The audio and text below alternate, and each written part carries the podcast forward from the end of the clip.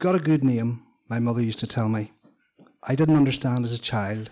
Could have been reputationally, I suppose, but no. And a good address, my aunt would add. John McFarlane, Lisburn. Now there's a clue. What can you deduce from just a name and an address? I worked with people in 1980s Belfast who didn't have a good name in any sense, literally, or reputationally. Working class men, uneducated, unskilled, who lived from hand to mouth on weekly wages, earned as drivers. And if I believe the caricature in our popular culture, unworthy of much esteem.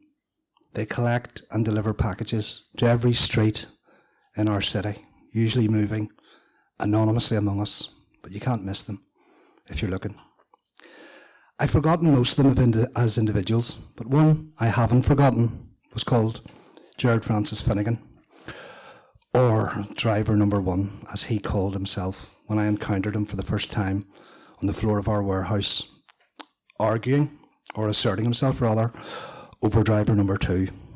A small, dark, intense, and animated man, he was practically dancing round driver number two, wagging his finger, gesticulating, remonstrating.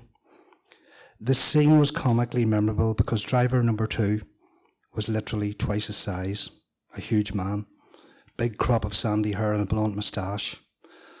Tall and taciturn, even on a good day, speechlessly bemused today, looking awkward. The contrast couldn't have been greater. Jerry was small, dark. He said he had an Italian granddad, and very, very animated, very verbal. I don't even remember driver number two's name or the sound of his voice. It's lost in time. He was quietly professional, as they say. If there's such a thing as being unquietly professional, because if there is, then that was Jerry. Too loquacious by half, or to use the Belfast vernacular, a slobber. There is no dictionary definition, but an infinite number of opinions. No opportunity to express them must be missed. Cheeky, argumentative, annoying on a bad day, childish, comic, politically incorrect, and of course with him, his long suffering knight, or wife, his long suffering wife, excuse me. A cold beer and a hot meal on the table every night when I get through the door, he boasts. He's a familiar stereotype in our culture. Think Homer Simpson, or numerous other from adverts on TV. The dumb, comic, male, a hero in his own imagination, but nowhere else. Though it's not the whole story. He scurries to the phone, ashen faced, when she leaves a message to call him. We mock him. To be clear, he was professional, and he was literally driver number one, albeit it was simply an employee number a chronological description, not a title. Our city was a very dangerous place back then. One of the ugliest aspects of our conflict was the murder of Catholic men who ventured into Protestant areas to work.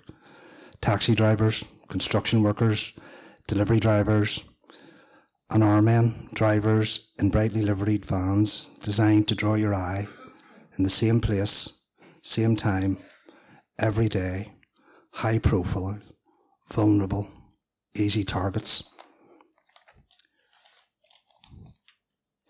Fortunately, we were a mixed employed and we were mixed workers. We employed from every part of the city and we got on and in every sense with work and with each other. And that's maybe why I went wrong one day. An innocent mistake. Just a name. The phone was blazing in the office and I picked it up to help. Where's Geordie? A voice said, Our driver, we're waiting for collection here and we want to close, go home. I recognised the voice, Tommy from Alu said. Geordie, I said, You mean Jerry? He'll be with you in a bit, he's on his way. A long silence. John, maybe Jerry's Geordie when he's collecting on the Sandy Row. The voice said, He knows why, and so do I. And I've made a mistake.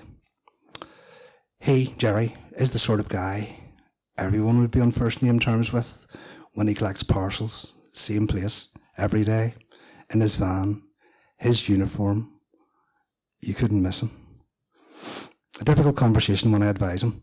Jesus, John, you're going to get me killed. Why don't you just go and join the Orange Order? You should know. Come on, Jerry. I made a mistake. You never told me you were masquerading as Geordie on the Sandy Row. You could have told me. Then his demeanour changes, shoulders slump, defiance and anger gone. Okay, he says, it's her. Get another job, go on the dole, we'll survive. I don't want to be a widow. It's no life worrying, listening to the news reports, wondering if you'll come through the door. Hits me like a slap. So this is it the cold beer and the hot meal. She's glad to see him home. And the scurry into the phone. It's not the henpecked husband. Some domestic trivia. It's a news report, another shooting. It isn't me, I'm okay. He's checking in. Aye, they were laughing at me last week, all right, in the shop on Sandy Row. Some kids threw fireworks, bang, bang, bang. What's wrong with you? You'd think you'd been shot. He thought he was. Humiliated, rolling on the floor. Neither of us laugh.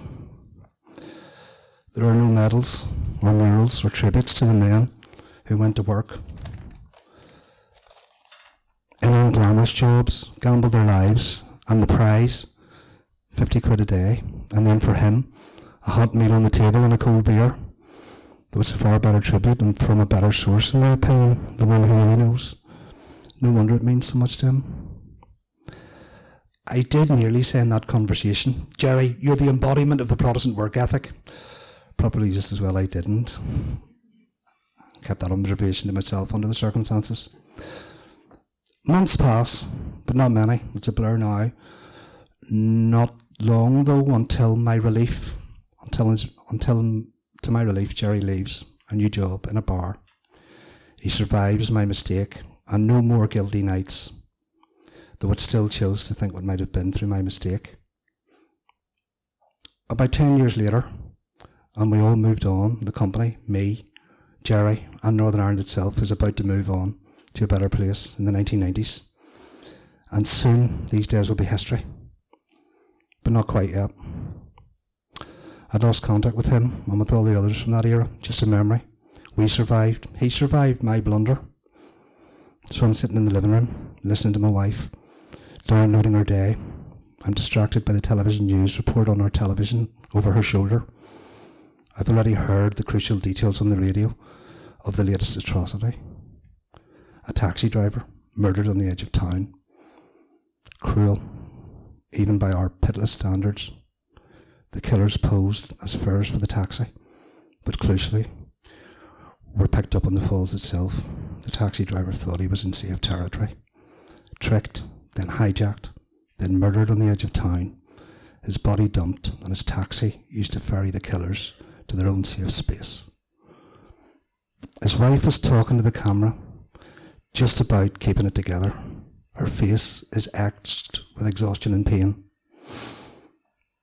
He was a good man, trying to make a living for his family. She'd begged him to give it up, not involved, hadn't an enemy in the world.